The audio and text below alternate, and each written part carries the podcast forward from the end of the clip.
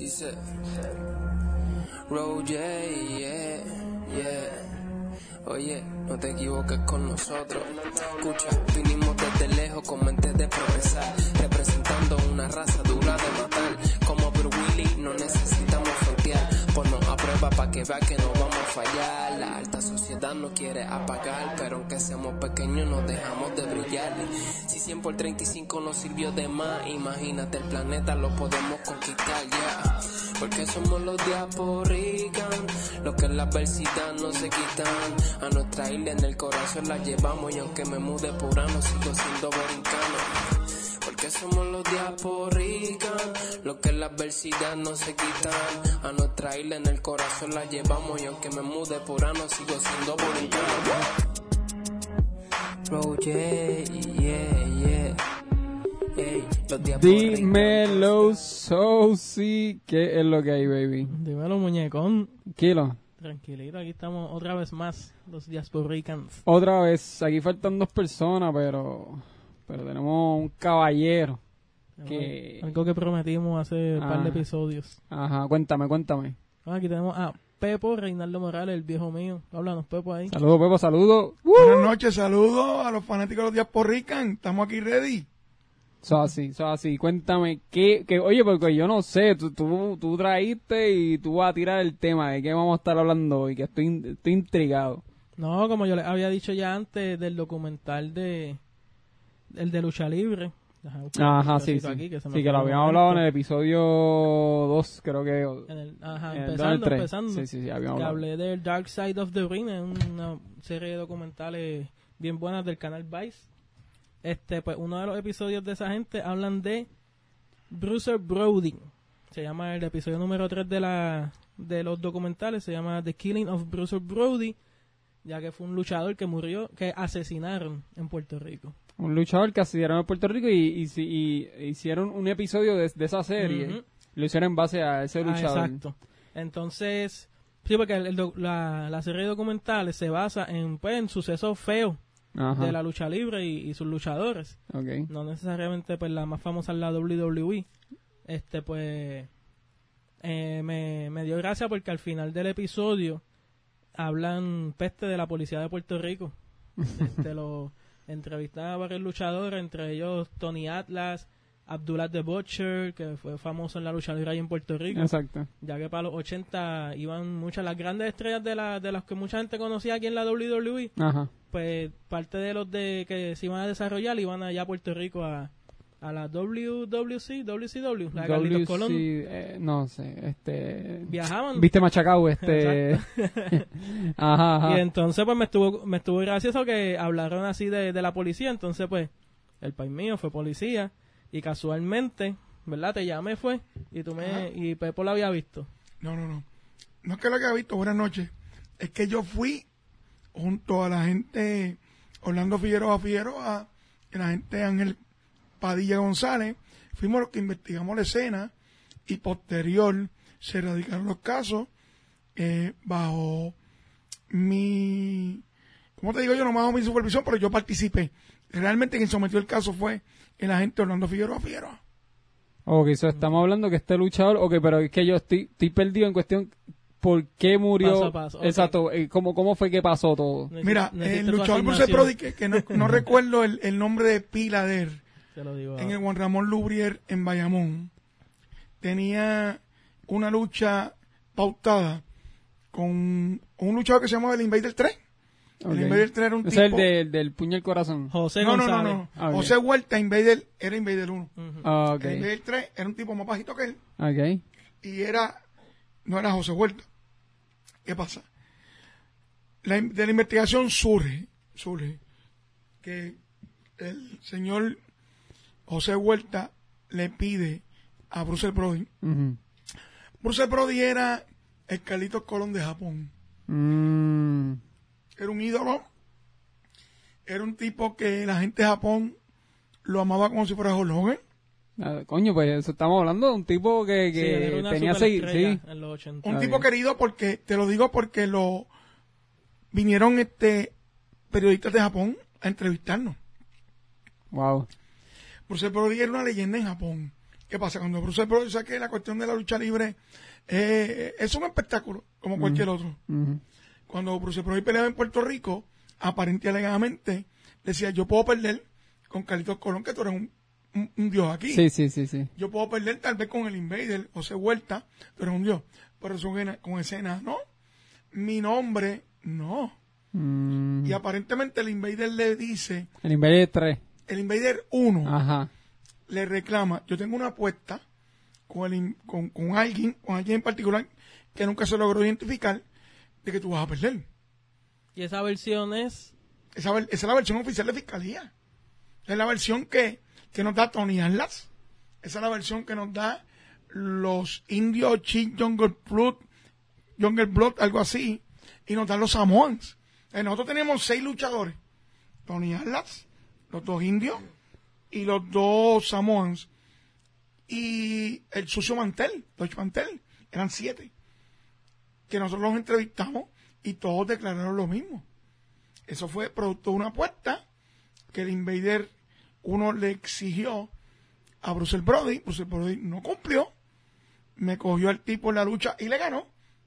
Y en las duchas de Juan Ramón Lubriel, cuando él se estaba bañando, el Invader 1 entró aparente y alegadamente con un puñal y discutieron y el Invader 1 lo apuñaló en dos ocasiones. Ok, espérate, espérate, espérate. ¿Quién es el, quién es el del puño en el corazón? Ese es el Invader, el, el Invader 1. Pues, ¿y qué tiene que ver el Invader 3 aquí? Porque el Invader 3 era un segundo luchador. Eh, oye, en esa época, yo no era seguidor de la lucha libre, pero lo que se investigó, existía Invader 1, el Invader 2, el Invader 3. Exacto, yo, yo me acuerdo algo Y así. estaban los médicos 1, el médico 1, el médico 2, el médico 3.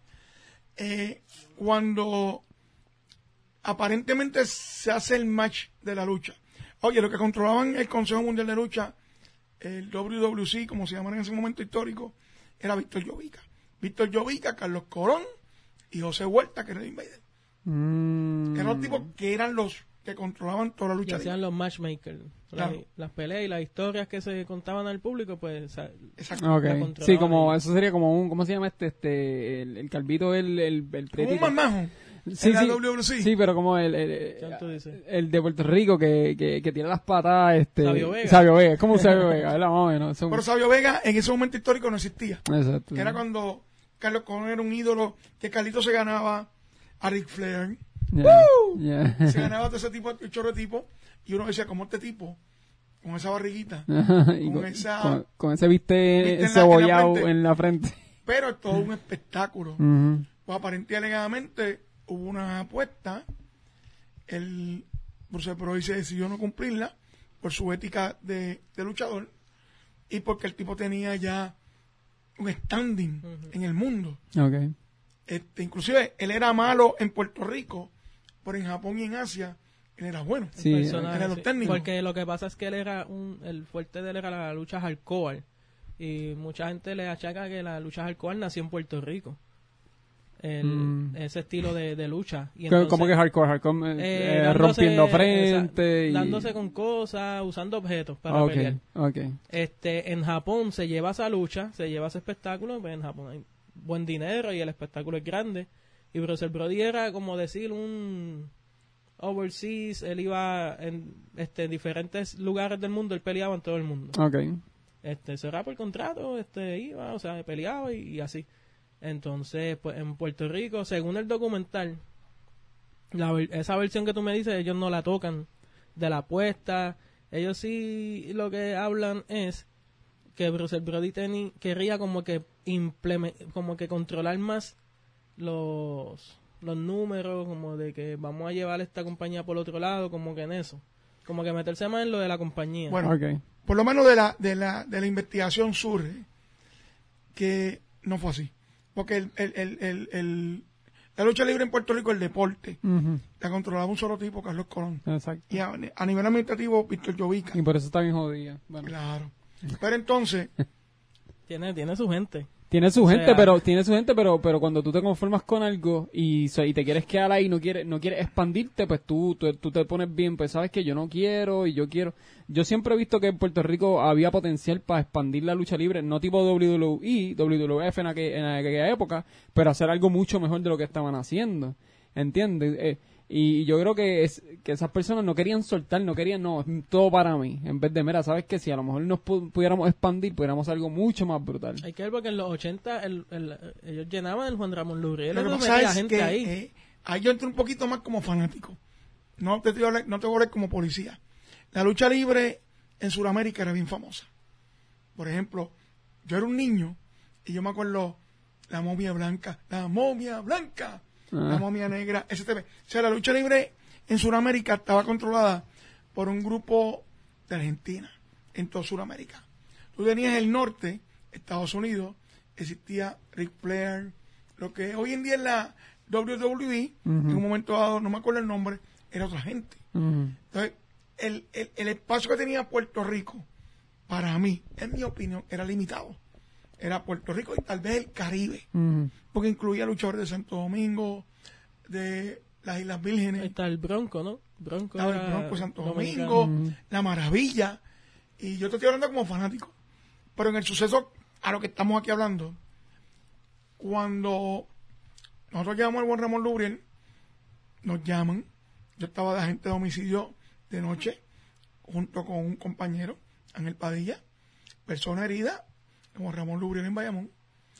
Llegamos al estadio Juan Ramón Lubriel, al área de la ducha, y no había nadie. Había un embarre de sangre, de respeto, pero el personaje de Bruce Brody no estaba allí. El cuerpo no estaba ahí. No. No, según Pero- el documental, se lo llevaron rápido al hospital que Tony Arla se va con él. según- Exacto. Al hospital regional le veo. Ajá. Resultó ser Matadero.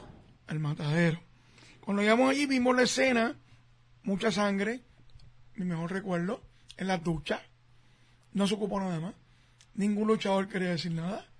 Llegaron dos abogados de parte de Víctor Llovica. Nadie hablaba nada. Este, ahí nosotros partimos a buscar el cuerpo.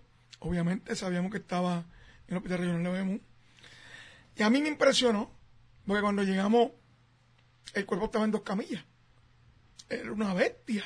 Tipo 6'7, 6'8. Oh, wow. Era un- una bestia humana.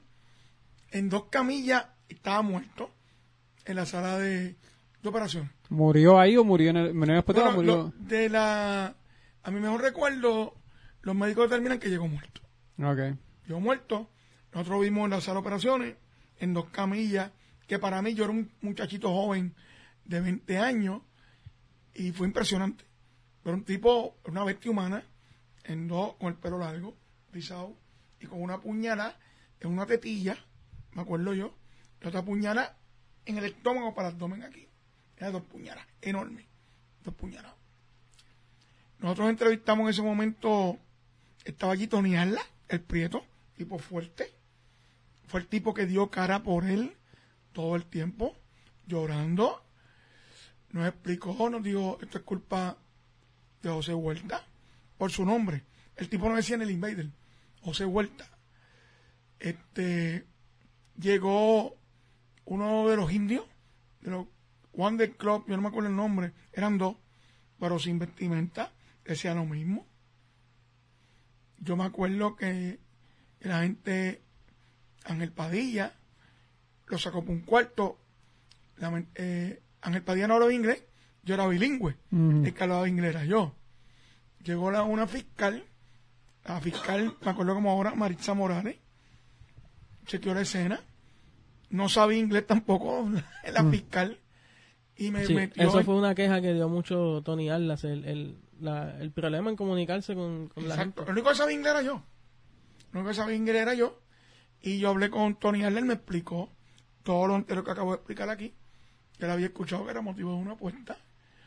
Que Bruce Brody, por su ética, por su standing en el mundo, en la lucha libre, él determinó no cumplir. Y que el Invader perdió, perdió de 10 mil dólares en la apuesta. Fueron dos puñaladas. En el momento de la puñalada, quienes están son los indios bañándose y unos luchadores que eran como los hermanos Samón. Y nosotros tomamos, los buscamos, los citamos. Me acuerdo yo como ahora, los hermanos Samoa no estaban allí. Estaban en el hotel Condado Plaza. Nosotros fuimos al Condado Plaza, los citamos. Para fiscalía inmediatamente. Al otro día por la mañana estaban los dos hermanos Samón, los dos indios y Tony Arla declarando en fiscalía. Declarando en fiscalía y la fiscal Maritza Morales decidió someter un caso de asesinato Contra Invader número uno. contra José Huerta Colón, que era el invader. En ese momento histórico se radican los cargos como asesinato en primer grado. Wow. Tenemos un primer handicap, José Huerta González. José Huerta González, Ven acá, ven acá. Y, y el arma. nunca se ocupó. Wow. En, el, en el documental dejan visto como de que Carlos Colón y, y todo, como que se como que se agruparon y limpiaron, como que alteraron un poco y Sí, no, guardaron y- eso y, y lo cubrieron. Y para todas las personas que están escuchando, mi gente, nosotros estamos hablando en, en base a lo que vimos en el documental y porque tenemos la persona Exacto. que trabajó, este, este, estuvo trabajando en ese caso. Mira, hay que ser este, honesto y sincero en la vida. Carlos Colón nunca estuvo allí. Carlos Colón había participado en la cartelera, pero al momento de lo que sucedió todo, Carlitos Colón no estaba allí. Mm. Víctor Llovica, que era el presidente de la compañía, tampoco estaba allí. Ellos llegan posterior con abogados al incidente. Mm. Porque primero que en, que- que en el Juan Ramón Lubriel no se le permitió entrar a nadie. Pero ellos nunca llegaron allí. Por lo menos yo no los vi. Yo los vi posterior en fiscalía. A Carlos Colón, llegar con el Invader, a José Huerta González y con Víctor Llovica. Y con dos abogados. Eh, ¿Qué te puedo decir? En, e- en ese momento histórico, la fiscal determina que había prueba suficiente para radicar Sí, porque tienes, ¿cuántas personas tienes señalándote? cinco. Tiene cinco personas que decidieron no presentarse a la Fiscalía de San Juan a radicar. ¿Por qué? Pues me imagino que orientado por abogados, por temor, Tony Arla cogió un avión. Ese mismo día, bueno, nosotros investigamos y se fue. Los indios se quedaron, pero no fueron. Y nosotros radicamos por expediente. Alguien tomó unas declaraciones juradas, esas cinco personas, se radicó por expediente y hubo causa por asesinato en primer grado. Al invadir se le fijó una fianza como todo acusador, prestó la fianza. La fianza no es un castigo, simplemente se fija para garantizar la comparecencia del abogado, de, perdóname, del acusado, Del acusado. En los próximos procedimientos. y hubo causa por asesinato en primer grado. ¿Qué pasa? Que ese caso, O sea, hasta ahora, madre mía que te interrumpa, hasta ahora, todo lo que tú me estás diciendo, yo estoy pensando, este tipo, este cabrón va para el, calabozo. Hasta ahora, yo, ese es mi... Ok, ajá, dime. y nosotros como gente hicimos nuestro trabajo. Yo no radiqué, yo participé, yo era un rookie. En ese momento yo tenía como dos años en la policía. Las experiencias. Obviamente estoy viendo los caballotes. Ajá. en ese momento Ángel R. Padilla, que hoy en día es mi pana, Orlando Figueroa Figueroa, que después fue coronel de la policía, eran los duros. Obviamente un caso con nombre, a mí como rookie no me lo van a dar, lo dieron a ellos. Y como te digo, este se radicaron los casos, hubo una prestación de fianza de parte del Invader, de José Huerta González, ¿De cuánto fue? si mal no recuerdo, fueron 90 mil o 100 mil dólares. ¿En qué O año sea, fue eso? yo te diría que eso fue en 1900, a mi mejor recuerdo, 90, 91. 88. 88. Yo era nuevo. A ver. Yo tenía un año en era, la policía. Era par de pesos. En julio 17 del 88 fue que murió Bruce Brody. Bueno, Ok. Yo había empezado la policía en agosto del 87. Mm, Era un niño. ¿Cómo te puedo decir? Este, yo participé, yo arresté al invader, yo lo llevo a fichar. Y el tipo, pues, un tipo pro, con sus abogados. Pero para posterior vista, ningún otro testigo apareció. En Puerto Rico, el procedimiento criminal se ríe por una regla. Hay una regla que se llama la regla 64N2, que es donde dice que todo acusado tiene el derecho a que en 60 días se presente la prueba en contra de ellos. No se pudo sostener porque los testigos nunca aparecieron. O sea, que todo se cayó. Todo se cargó. Eso que han dicho, que la policía de Puerto Rico nunca hizo el trabajo, que me perdonen, el Lodge Mantel y los luchadores que lo dijeron. Eso es mentira. El caso se cae por, por incomparecencia de los testigos.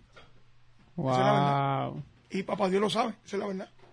Y, y, y nunca parecía, o sea, el tipo no tenía esposa, hijos, familiares. Sí. ¿No eran testigos? ¿Ah?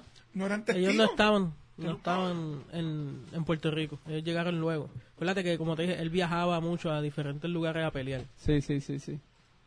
Wow, mano. De momento nos caía a nosotros la prensa de Japón. Por lo menos yo, como seguidor del deporte, desconocía que el tipo era un ídolo. Esto está el garete, porque tú me estás diciendo a mí que, que hay una acusación contra alguien, están, están señalando a alguien de haber asesinado a otra persona, una persona, y porque pasaron 60 días y no se presentó ninguna de las personas que, que, que hizo pues la declaración contra el supuesto, eh, la supuesta persona. Y el Invader nunca niega que lo apuñaló. Él lo que alega fue que fue en defensa propia. Mira, lo que pasa es que en Puerto Rico, este Pichi, o sea que él, o sea que él está aceptando que pasó algo. Él, sí, él, él lo mató. Lo que pasa Él que la- él, no él hace- siempre dijo que fue en defensa Exacto. propia. Él dijo que el de...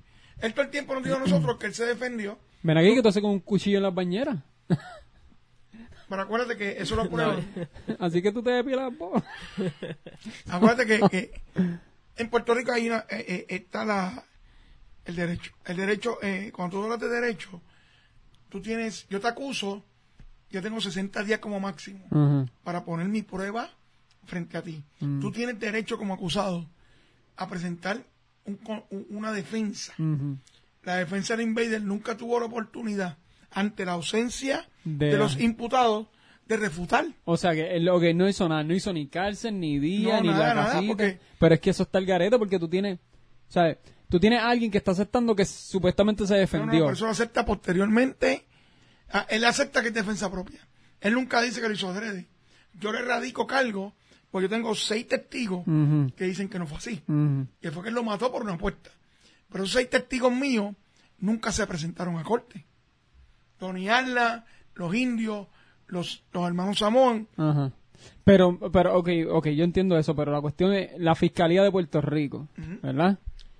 Al saber que tengo este tipo, que todo el mundo lo está señalando, o sea, el- el- ellos no buscan la manera de traer a esa gente y decir, mira, tienes Lo que que venir pasa porque es- tenemos un muerto aquí. Es co- ahora mismo es como, pues, pues, un- pues, un tipo, pues, un un perro muerto en el piso. Pero, Recógelo, papi- échalo, recógelo, échalo a la bolsa y tíralo para, para allá. Lo que pasa es que Pichi, eh, lamentablemente, es incongruente la Constitución de los Estados Unidos te reserva a ti el derecho de expresión, el derecho de quedarte callado.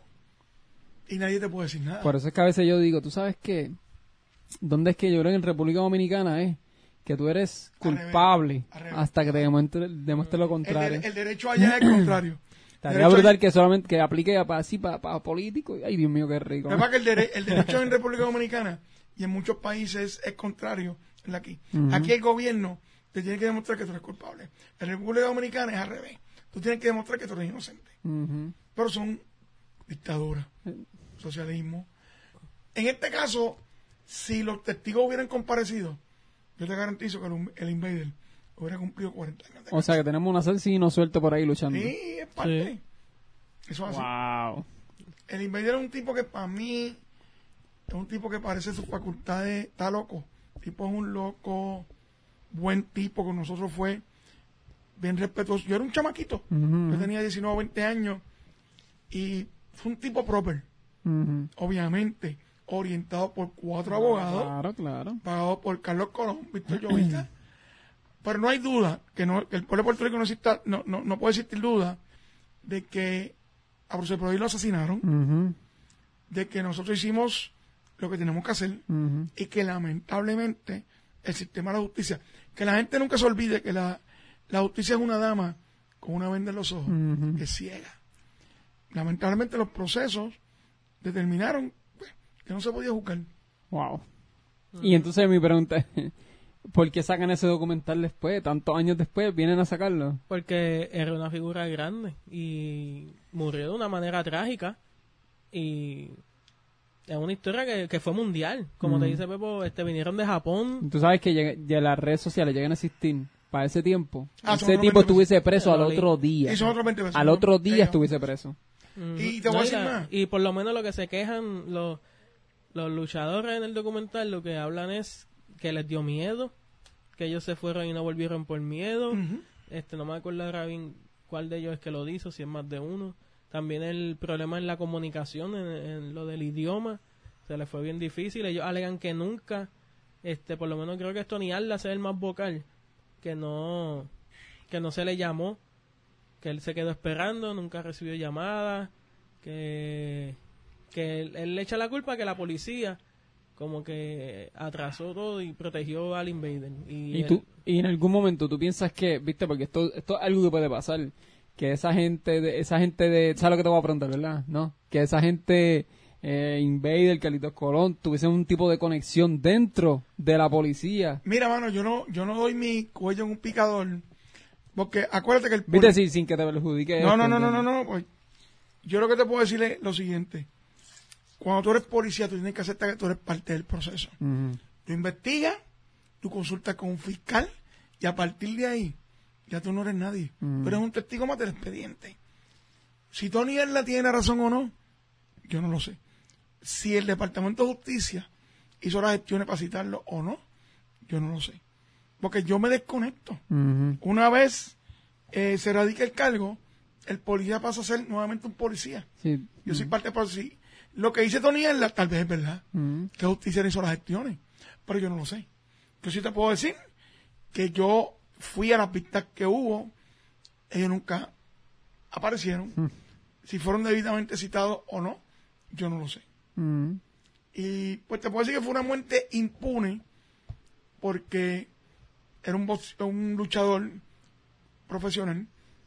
Después yo averiguo que tenía un pedigrí porque la revista japonesa en el 6C Bayamón, la policía, a que yo sé que lleno de chinos entrevistándonos, de japoneses. de japoneses. El tipo era un Sí, dios. porque este es chino, No, no, no, no, coronavirus uno no es. Pero te quiero decir que, que el tipo era realmente un ídolo. Y si hicieron el trabajo en el Departamento de Justicia o no, por lo menos, yo no puedo decirlo. Si sí o si no.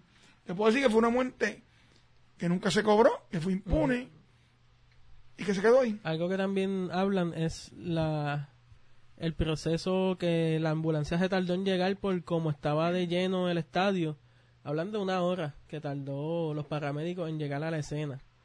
Por, por cómo estaba el estadio. Hablan de que no podían levantarlo. De que hubo un montón de problemas para llevarlo a la camilla y trasladarlo. Y también hablan de eso, del proceso en el hospital, de la camilla doble y, y todo eso. Yo no lo dudo. Yo no lo dudo. Yo no estaba allí cuando eso. El estadio estaba lleno.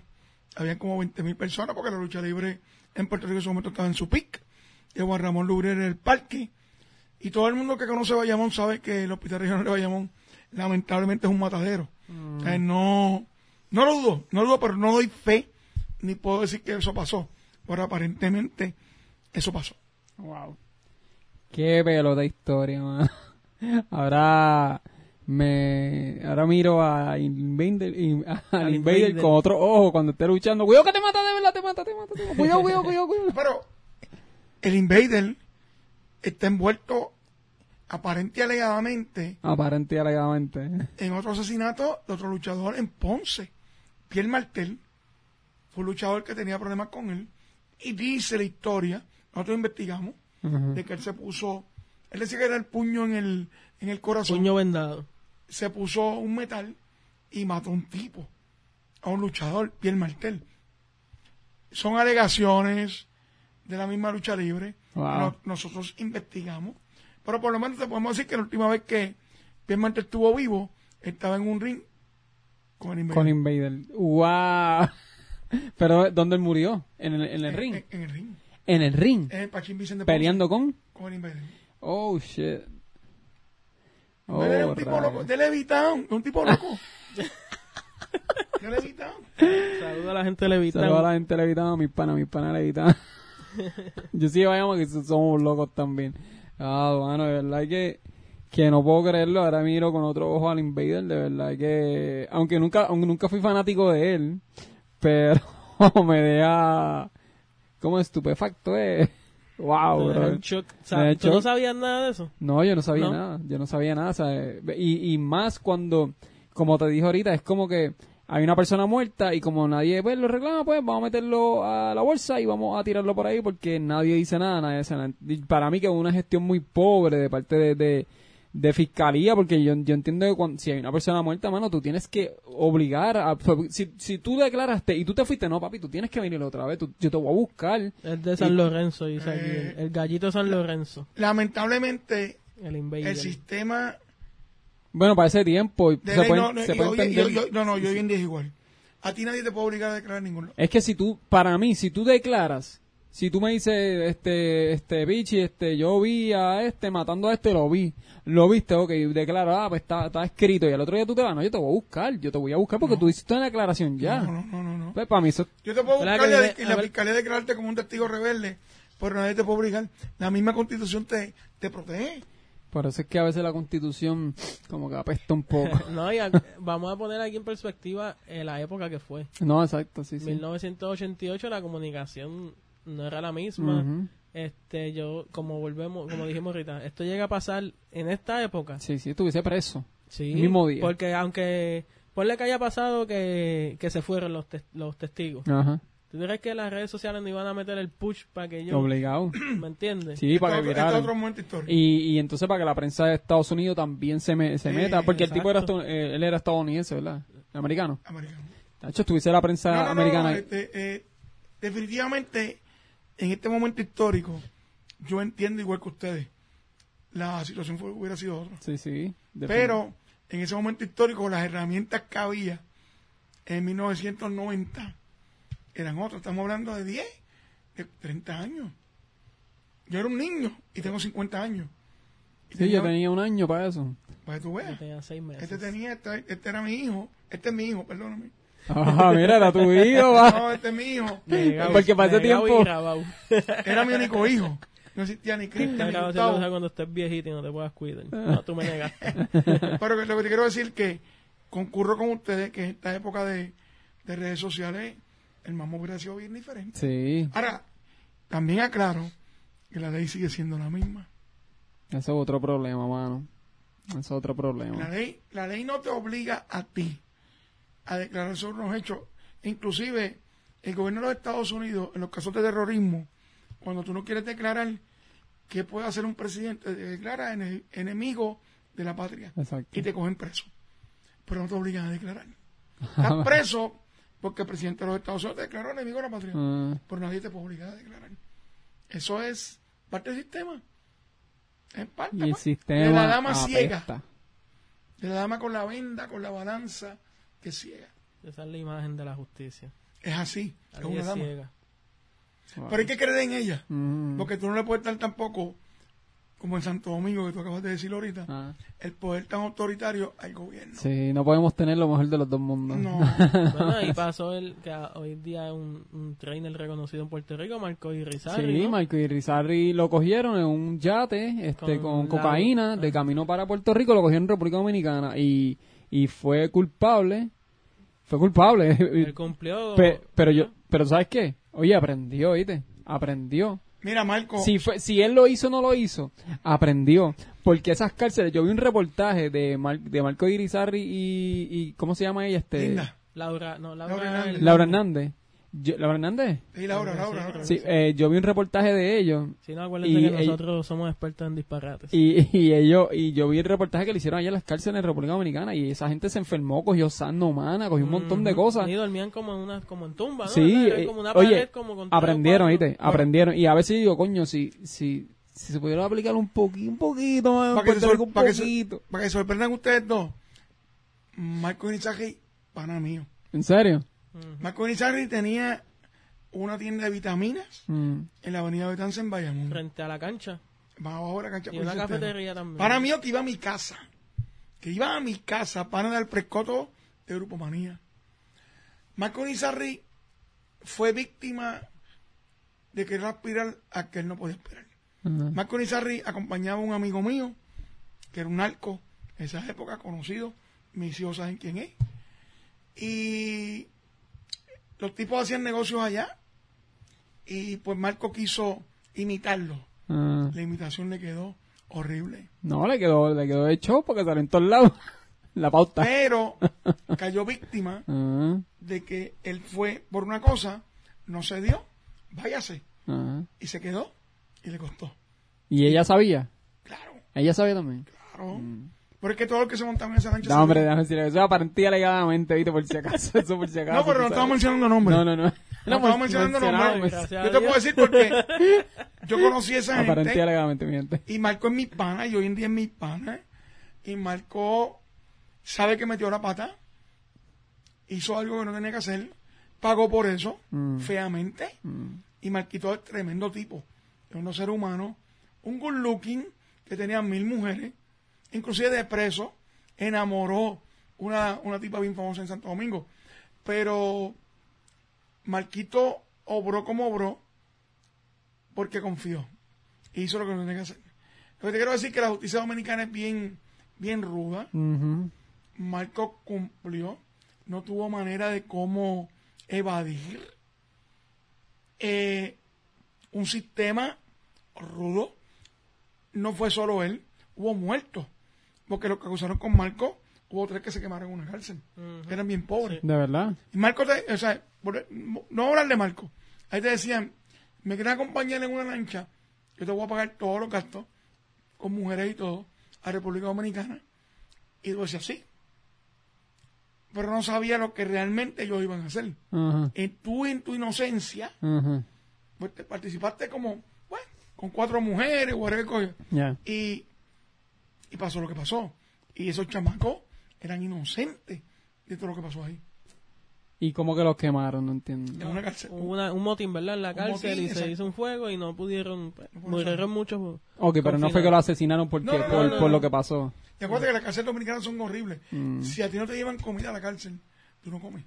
Si a ti no te había comida aquí en el... O sea, si tu familia, El Estado no te mantiene como el Estado no te mantiene. No es como aquí. Mm. Allá es, allá es duro. Pero tú no piensas, ven acá, te voy a hacer una pregunta, usted fue oficial. ¿No piensas que quizás las leyes deberían ser un poco más así en Puerto Rico, en ese sentido de, de ser así de rudo, así de, de fuerte? Porque ahora mismo, ahora mismo, los políticos y los narcos se pasan la ley por donde no le da el sol y salen al otro día, matan dos o tres y eh, salen al otro día, ¿entiendes? ¿Tú no crees que yo siempre yo siempre he pensado que, que así debería la ley debería ser un poco más inclinado a ese lado, a ser así de fuerte, de agresivo, de no te voy a no me importa cuántos chavos tú metas, tú vas para adentro, para adentro y ya, vas a hacer lo que tienes que hacer. Lo que pasa es que si creemos en el sistema, tenemos que creer en un sistema que corrección en Puerto Rico es la dama de qué? De la rehabilitación. Lo que no es... bueno. Entiende que tú puedes ser el tipo más rudo del mundo, pero tú entras en mi sistema y yo te voy a rehabilitar. Pero, pero no es así, No, no, no. En el 99% no es así. exacto. Pero cuando tú entras al sistema, tú entras al sistema creyendo que te vas a rehabilitar. En un punto dado, tú vas a ser un hombre de bien cuando salgas. Mira, yo te voy, yo, yo te voy a hablar de mi experiencia. Yo tengo un primo que, eh, que él entró a la cárcel, ¿verdad? Una situación que tuvo en la calle. Él entró a la cárcel, entró, en- estaba entrando y saliendo, pero llegó un momento que entró por un tiempo largo.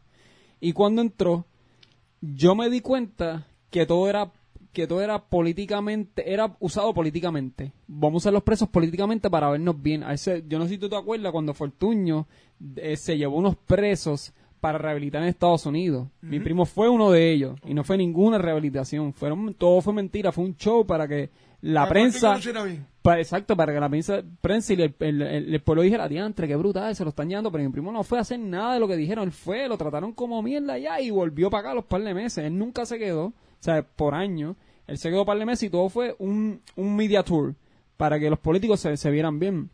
Y yo no sé las estadísticas, pero yo te apuesto, como tú mismo dijiste, que el 99% no se rehabilita.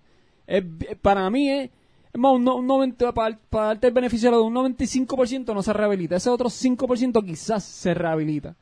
Pero en realidad las cárceles de Puerto Rico no hay, hay- hay- es que está, está tan corrompido, tanta corrupción que ahí no hay ningún break de rehabilitación. ¿Por qué? Porque lo tienen tan No hay- fácil, entran las cosas tan fáciles y no hay un castigo severo como que la gente le tenga tú- para mí la gente le tiene que tener miedo Es como papi si me arrestan mm, no papi yo no voy a hacer eso porque si me arrestan me van a meter el país sin break no voy a tener break me voy a meter ahora hoy en día no hoy en día no si me arrestan olvídate tengo un pana que tiene chavo y yo conozco a este fiscal a este policía y voy a salir. No, y ese 5%, diga, man- digan, eh, dejándonos llevar por ese número, cuando se rehabilita y sale a la calle, las oportunidades son bien pocas. So, de ese 5%, un 1 o Es decir, 2% termina siendo un, un, un ser humano productivo. Y entonces entraba a la cárcel y era un narco. Entraba a la cárcel, sigue siendo un narco. Sigue siendo... con- que el, sigue mismo, con- el mismo sistema no te da las herramientas. Tú puedes tener la mejor intención del mundo de entrar a una cárcel en Puerto Rico, rehabilitarte, decir, voy a ser un chamaco bueno. Cuando sale, vas a sacar el récord de conducta, te sale mal. Y te van a... Te van a- Nadie te da Te van trabajo. a discriminar ya. Nadie confía en ti. Y realmente el sistema de rehabilitación no existe. Pero en ra- la realidad del caso, ¿cuántos títeres de la calle o cuántos políticos corruptos entran y dicen, yo voy a cambiar? Ninguno tiene eso en la mente, ninguno, todos están molestos, ah, me cojonado, me cogieron, No, fíjate, fíjate. Ah, yo difiero un poquitito en ti. Yo lo que creo es que una gran mayoría es como tú dices. Pero existe un por ciento que quiere... Oye, estar preso no es agradable para nadie. Quédate en tu casa un día sin salir, sin derecho. Haz esa prueba. Tengo un pana que, y tú lo conoces, y tú lo conoces también, hizo un día en la cárcel. Un día, y me dijo, Pichi, horrible. Sientes que te quitan todo, tu libertad, todo. Obviamente, literalmente tu libertad, pero todo. Tú no eres dueño de ti mismo, porque te controlan, todo el tiempo te controlan. Y yo entiendo eso, yo entiendo lo que tú me quieres decir. Pero, pero para mí debe ser mucho más severo, porque tuve- eh, juegan, el- el- ahora mismo en Puerto Rico, y a mí no me importa Estados Unidos, es Puerto Rico lo que me importa. En Puerto, Ri- en Puerto Rico juegan con la justicia, porque la tienen manipulada. Por eso de parte de yo, en, en- yo te voy a hablar claro. Yo tuve un hijo, hermano de este, que estuvo 12 horas preso en un cuartel. Tienes. Tengo un hijo. Ah, oíste, yo tuve. No me lo mates. No, no lo maté. Tengo un hijo que estuvo como 12 horas preso, ¿verdad? En el cuartel. Y ese chamaco aprendió la lección, aunque siga vacilando en otras cosas de la vida, el chamaco le tiene terror, terror a la policía y a la justicia, porque lo, lo vivió. Y aquí tuvo, cuando lo corrió con el DUI, como, como un día preso, y medio. Ni idea. Él no aprendió, pero es un chamaco que, que es un, es un, le teme al sistema. Y yo le doy gracias al Señor que le teme al sistema, porque en Puerto Rico era para yo sacarlo inmediatamente. Mm. Y yo le dije, el pegó el de la mano y le dijo, papi, déjalo ahí. Tuvo 13 horas que no te voy a sacar. ¿Estás escuchando eso? Lo que hizo tu país. Ah. Por eso Él lo no. Él lo sabe porque ese día yo corrí todo lo más verde, donde tú te criaste, buscándolo a él. Nunca lo encontré. Y a las 4 de la mañana me llamaron con el problema. Y él aprendió un 20%. Ujú. Después aquí llegó y tropezó bien duro. Y hoy en día yo creo que él es un temeroso de los procesos legales bien fuerte. Ujú. Mi hijo del medio es un tipo que se sienta al lado y no guía ni para Dios. Que siga su vida es normal. Pero aprendió la lección. Es del, del, del 10% que aprendió. Lo que tú dices es verdad. El 90% no lo aprende. Él es del 10 que sí. El 10 que sí. Y lo vivió en experiencia propia. Yo tengo un hermano. Tengo un hermano que se va dentro de. ¿Cuánto? ¿Tres semanas? Ujú. ¿Que se va qué? A cumplir. Que se va. Cinco años. Mi hermano era alma. Yo lo adoro. Nosotros estamos viviendo un proceso Del alma y de sangre. de familia. Mi hermano de sangre, que es duro. Es un tipo que, que no escuchó, como todo. Y tiene que vivir un, un momento duro. Ujú. Va a ser cinco años. De los cinco hace tres.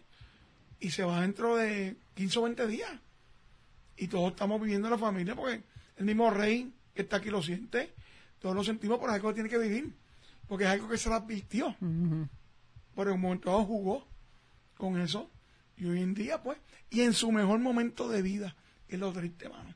La vida te da duro cuando... Cu- Oye, el enemigo te ataca cuando ¡Oh! mejor tú estás. Porque, porque siente que lo tienes todo. Siente que lo tienes todo y que, y que puedes hacer lo que te da la gana. So, Y un muchacho que, que hoy en día tiene todo su buen trabajo, su buena esposa, pero se tiene que ir a cumplir. Eh, tiene que cumplir con la vida. Y es malo. Y esto, es esto es como todo, mano. Yo me tocó, yo no puedo decirle a nadie, nadie, a mí me tocó un proceso similar, donde yo tuve que cumplir unas situaciones con el gobierno de Puerto Rico y nada, se cumplieron y es duro. Porque cuando tú haces mal, tienes que aprender a que tienes que aceptar lo que la vida Tienes que pagar, exacto, tienes. Exactamente. Es parte de. Y tuve mis consecuencias. Mm. Porque parte de lo que hoy en día no es mi familia, tuvo que ver eso. Y yo lo acepto. Aunque no lo reconozca ante el mundo, ante ustedes que son mis padres, este es mi como si fuera mi hermano, yo reconozco que el, el, el, el 120%, y él lo sabe, porque él es un hombre muy duro, eh, de lo que me ocurrió a mí, fue mi culpa. Hoy en día no estoy con la persona que debo estar, porque yo me lo busqué me lo compré y pues nada, eh, me enseñó que la vida, todo el mundo, esto es parte de un proceso. Eh, yo sí, yo digo lo mismo. La vida es un proceso, un aprendizaje. Te caes, te levantas y está en ti si te quieres levantar y, Y- aprenderlo. O si y te yo- quieres levantar y pegar a quejarte por todo lo que te Y está yo he sido pasando y para levantarme, porque llevo cinco años, no en el piso, yo me voy a vacilar la vida como me la gana, pero no, no estoy como debo estar. Claro, cada, cada cual aprende Y no de diferentes maneras, pero... y, y reconozco hoy frente a mi hijo, mi otro hijo está por ahí, que el 150% es mío. Yo perdí una excelente dama, hoy en día una mujer de bien, y alegría y bomba es. Mm. Ella en su mundo de show. Yo en el mío, tranquilo. Ah. Pero uno reconoce que la falla fue mía. La falla fue mía al 500%. Si muchas cosas no se hubieran dado, yo estuviera con esa dama. Pero así lo quiso la vida. La vida. Hoy estamos aquí. La justicia divina. La Sí, justicia la justicia divina. Óyeme, ¿sabes cuál es mi pichi, mi... ¿Cómo te digo yo? Donde yo me siento bien. Ellos como papá, 10, 500. Ellos lo saben. Y por situaciones de la vida, que ella misma lo reconoce, del trabajo, no es que ella fuera mala mamá, ella era excelentísima. Pero sus situaciones de trabajo la cohibían. El que estaba con estos tipos todo el tiempo era yo. El 200%. Mm. Y son cosas que pasan en la vida. No cambiemos, no estoy cambiando el tema, pero quiero reconocer que la vida te lleva por unos tramos que papi hay que pasarlo. Exactamente. De show. Si no, no fuese interesante. Ah, no, la No, vida. es interesante. It is what it is. Eres what it is, yeah. Y tranquilo, Decisiones. Decisiones. a eso hace.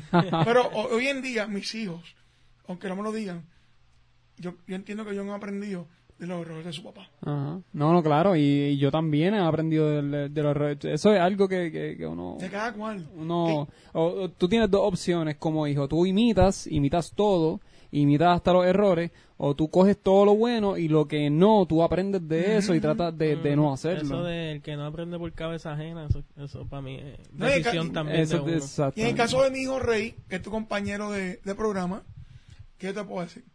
Esta es la imitación más cerca a mi abuelita, que fue la que me crió, la que también lo crió, tuvo mucho que ver en su, en su crecer. Y este tipo es ella masculino. Y yo me alegro, porque el tipo es un tipo de- con sus imperfecciones, sus errores, que son pocos para mí, bien poquititos el chamaco es un chamaco bueno, buen hijo, buen pana. Y esto, de Buen padre. Buen buen- padre. no, no, papá, excelente. Y hijo, para mí, excelentísimo. Si yo he errado en la comunicación, he sido yo. Ah. Esto es un tipo que hasta video me manda esos de, de mis nietos. Y esto es parte de, y uno tiene que aceptar, y lo aceptó frente a hoy, y que y aprovecho la plataforma, Ajá, ajá. porque no tiene que ver nada con Bruce Bro. No, tranquila, tranquila. el Ya, a, mí se me yo. olvi- a mí se me olvidó el tipo ese. ¿Cómo se llama? Eh, Bruce Bro soy yo. Aprovecho la plataforma para decirle que gracias, Ah, porque es un excelente hijo, mm, y yo cometí 2.500 errores que lo han pagado ellos, ujú. sin tener culpa, sin tener nada de culpa, porque estos tipos están ajenos a los problemas que yo puedo tener. Y hoy en día le doy las gracias por lo buen papá que es. Hoy vine aquí y mis nietos aquí, excelentísimos. Yo me quedé bobo. mm. Son tipos terribles. Y de eso se trata la vida. Porque yo no fui malo con ellos. No, y, y para amarrarle un poco al tema diasporican, no, no todos tenemos esto. O sea, yo, él sabe que yo le peleo porque sus nietos están aquí y nosotros como diáspora, tú lo vives, que tú no tienes a, a tu papá aquí que puede Exacto. gozarse a, los- a los Es- nenes y eso es algo que yo lo, lo peleo. Este, porque lo que- tiene, tiene al viejo aquí. Y no vengo. y exacto. Exacto. Entonces, pues acá cuando uno está en la diáspora, eso es algo que, que yo tengo el beneficio que el 90% de mi familia está acá. En, en la Florida per se, exactamente. Y pues, este a veces se pasa trabajo, pero normalmente la Florida así. La Florida, el estilo de vida, a veces te, eh, te encierra y, y tú casi no sales, pero por lo menos yo que tengo mucha familia aquí, yo casi no comparto con, con todo el mundo, yo soy bien de casa. Pero pues, Es que yo creo que, es que yo, yo, mano, yo aquí soy bien de casa también. Ujú. Ocho, mano, aquí, bueno, tú sabes, yo viajo y yo soy loco con llegar a Exacto. casa. Yo soy loco con cambiar pasaje o salir un día antes, porque yo no, aquí es, es bien diferente, este, pero mano, qué bueno, me gustaron tus palabras, que- mano, verdad que, que En el caso de él, él sabe que yo estoy kayaking, que eso no pasa, y a él le duele. Dice, coño, mi país está por ahí, aquí están mis hijos, estoy yo. Él me ha abierto las puertas de su casa dos mil millones de veces. Y yo soy, no por nada malo, tal vez por, pues, no lo que era las de uno. Ajá. Pero él, y, y quiero que esté aquí, y se lo quiero decir hoy, él me ha abierto las puertas de su casa 500 veces. Y me manda videos de sus hijos, que son mis nietos, bellos y preciosos. Y pues, son decisiones que son crecimiento del ser humano, mano. Yo creo que esto es pues, yo me vacilo, yo me vacilo la vida como puedo. Ajá. Y pues, y uno se, yo no, yo busco no hacerle mal a nadie, he sido imperfecto. Y le pido a Dios, pues, pues, que la gente cuando yo me muera me recuerde cómo fui. Un vacilón de la vida. Mm. Y así estamos. Pero Ahora no tienes que aprovechar que tienes los nietos Ah, no, claro. y quizás el tiempo que quizás habrás perdido, pues poder recompensarlo no, yo con sé, yo ellos. sé, cuando yo quiera. Exacto. Y tanto con él como con el hijo mío del medio. Y eh, inclusive, aquí una, la víctima mayor es aquel que está allí. Ujú. ¿Por qué? Pues estuvo en el medio de todo el proceso, siendo un niño. Mm. Este antes era un hombre. Aquel es la víctima. Mi compromiso principal Es con aquel. es con aquel. Y que le he fallado. Sí, porque él ya sabe, él entiende. no, estos son hombres. Pero el compromiso principal mío es con el chiquitín. Bueno, cuán hombre sea, yo no sé, pero es un... No, no, no, por lo menos, por lo menos en el certificado de nacimiento dice, Dice hombre, dice masculino. hombre. Y por lo menos, aunque me dicen Pepo, Ah, en el certificado dice que yo soy el papá. ah. Eso es duro. Eso me pasó desde nene. Porque eso fue una guerra con mi ex. Ah. Que ellos me decían papi. Y yo decía, no, Pepo. Y yo, no, Pepo. Entonces, Eso fue tu culpa. Culpa mía Otra vez, otra vez. Otra vez. Excepto el chiquito. Pues Gustavito, pues, papi, papi, papi. Gustavito es el único que me dice papi. Mm. Yo me dicen Pepo y yo no le echo la culpa. Ah. Porque para mí ese Pepo es papi. Ajá. Pero fue culpa mía. Ah. No, no me digas Pepo, yo con el guille lindo que tenía. Decime tu Pepo a mí. Eh, échate para el lado. tú, Pero son, este, como te digo yo, inmadureces de uno. Mm. Yo hoy en día yo le agradezco a la vida lo que yo soy. Tanto por su mamá, que aunque tengo una guerra pequeña, ¿no? cada día se mejora. Mis hijos, excelente. Y yo tengo una familia excelente. Yo tuve unos abuelos que dieron la vida por mí. Y hoy en día yo me siento súper bien. Esto es parte de... Proceso. Es parte de un proceso. Oye, vivir es vivir, es así. Mm. Y todo eh, de alguna manera te va a pasar a ti. Tu papá, que es mi pana, Mm. tiene 2.500 historias. Y obviamente son historias que yo me reservo. Mm. O tu papá es tremendo tipo. Mm. Y con sus hijos. Si fuera por tu papá, que es mi amigo, todos ustedes vivieran con En la misma conmigo. casa. Claro que sí, Tacho. Eso lo. Si fuese por papi, estuviésemos todos juntos, pero no podemos, Y- somos como 16. E inclusive, este 16. fuera adoptado. Sí, con los bueno, con sí. todos los nietos. Inclusive- y la- la- Este fuera adoptado. Ah, Pues tu, papá también. quiere- tu papá y tu mamá quieren que este muchacho con su hijo suyo. Eh, también tú, Ricardo y, y tú, Ricardo y Michael. Y, y nada, la vida es así, esto es pendeja yo bolo, mano. Y pues Bruce Brody, el tema original. ah, que, que, ah, el pues, tema original, Bruce Brody, yo lo tengo en la gloria, nunca lo conocí. Fue una víctima inocente del sistema. del sistema ya. Y José Huerta González es un agraciado del sistema. Si no estuviera preso. Bueno. Bueno, mi gente, yo creo que... Como nos desviamos, pero terminamos donde empezamos. Oye, terminado, ¿viste? Eso fue un crossover, papi, a lo a- Alan Iverson. Oye, Y cualquier otro día me invita. Bueno, podemos hablar de grupomanía Sí, sí, y de sí, muchas sí. cosas más. En lo que yo puedo aportar, yo soy pro deporte. Lo escuché hablando ahorita de Michael Mori, de cambio. No, no, pues vamos, vamos a dejarlo para otro episodio. Vamos a dejarlo para otro En otro episodio hablamos, de lo- porque do- primero fue lunes y después fue martes. Exacto. Y yo fui lunes. LeBron es mejor que Jordan. No. Eso así, eso así. Eso- Discrepamos, papi, yo le mejor. Después hablamos. Después hablamos, Me invitan otro día de aquí. Para mí, LeBron. Perdóname, para mí, Jordan, gracias LeBron y Kobe. Ese es tu orden. ¿Tú sabes lo brutal de esto? Que tú lo estás diciendo y el, el tipo no se ha retirado. Eso es lo más brutal de Sí, él. pero es que tiene mucho más huevos que él. Dile que voy a béisbol. Chico, pero... Bueno, por favor. yo respeto a LeBron.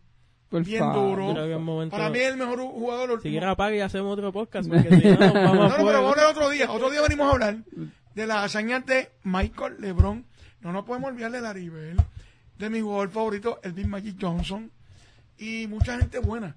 Pero yo entiendo que el mejor fue, para mí, con mucho respeto por ustedes, Michael Jordan. Exacto. Segundo puesto LeBron con un asterisco porque no se retiró. Cuando se retire, cuando se retire hablamos del tema. Eso sí. Eso sí. Gracias por Papi, invitarme. no, papi, gracias a ti, gracias a ti un millón de verdad que Estamos aquí ready. vamos, tenemos que hacer otro compromiso con el Pepo, así que Así este, que fanáticos de la lucha, tiren, tiren su, su opinión Sí. de esta versión, qué les parece. Este, ya pueden buscar, él dio los ¿cómo, nombres de los agentes. cómo se llama el documental para que la gente lo vea? de, déjame cotejar aquí nuevamente para no dar, decirlo mal. Se llama Dark Side of the Ring. Dark Side of the Ahora Ring. mismo, si lo quieres ver, el episodio como tal está en YouTube. Lo puedes alquilar por 1.99. Eso así, así que este, eso sí, nos falta las promos, vamos allá. Déjame decirle el mío rápido y se lo tuyo. Bueno, mi gente, ya tú sabes, este, ya empezó el año, bueno, el año, bueno, enero se tardó y después yo sé que mucha gente en Puerto Rico despidió el año en enero.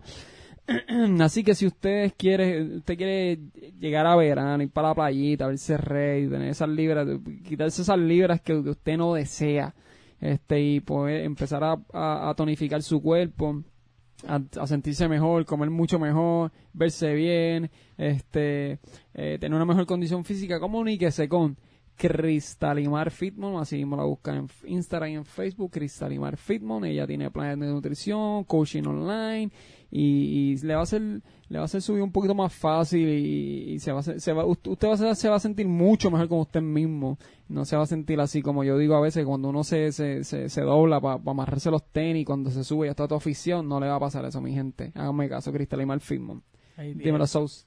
Bueno, aquí en, tenemos a Elianis Núñez, la consigue en Facebook así mismo, Elianis Núñez, en Instagram elianis.n. Aprovecha la oferta ahora para el 14 de San Valentín, si quieres regalar algo bueno, un masaje de relajación. Tiene una hora por 50 dólares, media hora por 30. Pásate por la paginita de ella, cualquiera de las dos, Elianis Núñez en Facebook, elianis.n, también en la página de nosotros de Instagram, puedes ver que compartimos ahí la información. En Instagram nos consigues como los Diasporican. Este, hasta ahora Instagram es la red que estamos utilizando. Aquí tengo a mi hija bella a mi lado. Ya mismo habla. Este, y ahí consigues a Elianis Núñez. A mí me consigues en www.jmdassistance.com. También al 407-283-7496. Ya sabes que ahí está para montaje de muebles, anclaje de televisores y cuadros, ayuda en mudanza y limpieza de hogar, oficina y Airbnb. Llámanos o visítanos por la página para que veas los trabajitos que hacemos y todo eso. ¿Estás oficial? Papi, Ay, te tiraste el tiré, camino. Estamos ready, uh, baby. y como escuchan mi sexy voz, la Eh. girly voice de que tengo, ten- tenemos, yo creo que el 85% de los que estamos aquí en Florida con este cambio y cambio de clima están como yo. Sí, sí, sí, sí. Estamos con el horse. Danielis, dime algo. Di algo ahí, Daniel. está respirando, está hueliendo, está hueliendo el micrófono. bueno, con esa nos vamos. exacto. Bueno, mi gente, este, muchísimas gracias por el apoyo. Recuerden seguirnos en las redes sociales y comenten acerca de este episodio, qué les pareció, este, si saben algo, si usted investigó también, si estuvo en la escena, si limpió el piso, lo que ustedes sean, si trabajó en centro médico, déjenos saber. Exacto. Así que, nada, mi gente, muchísimas Ahí gracias. estamos. Acuérdense, Instagram, los Diasporican. Así que Y esto ha- Spotify, Apple Podcast, todos los servidores de podcast y ahí está Danielis. Ahí está, le iba a subir el volumen. Bueno, mi gente, esto ha sido otro episodio más de Los Diasporican. Diasporican.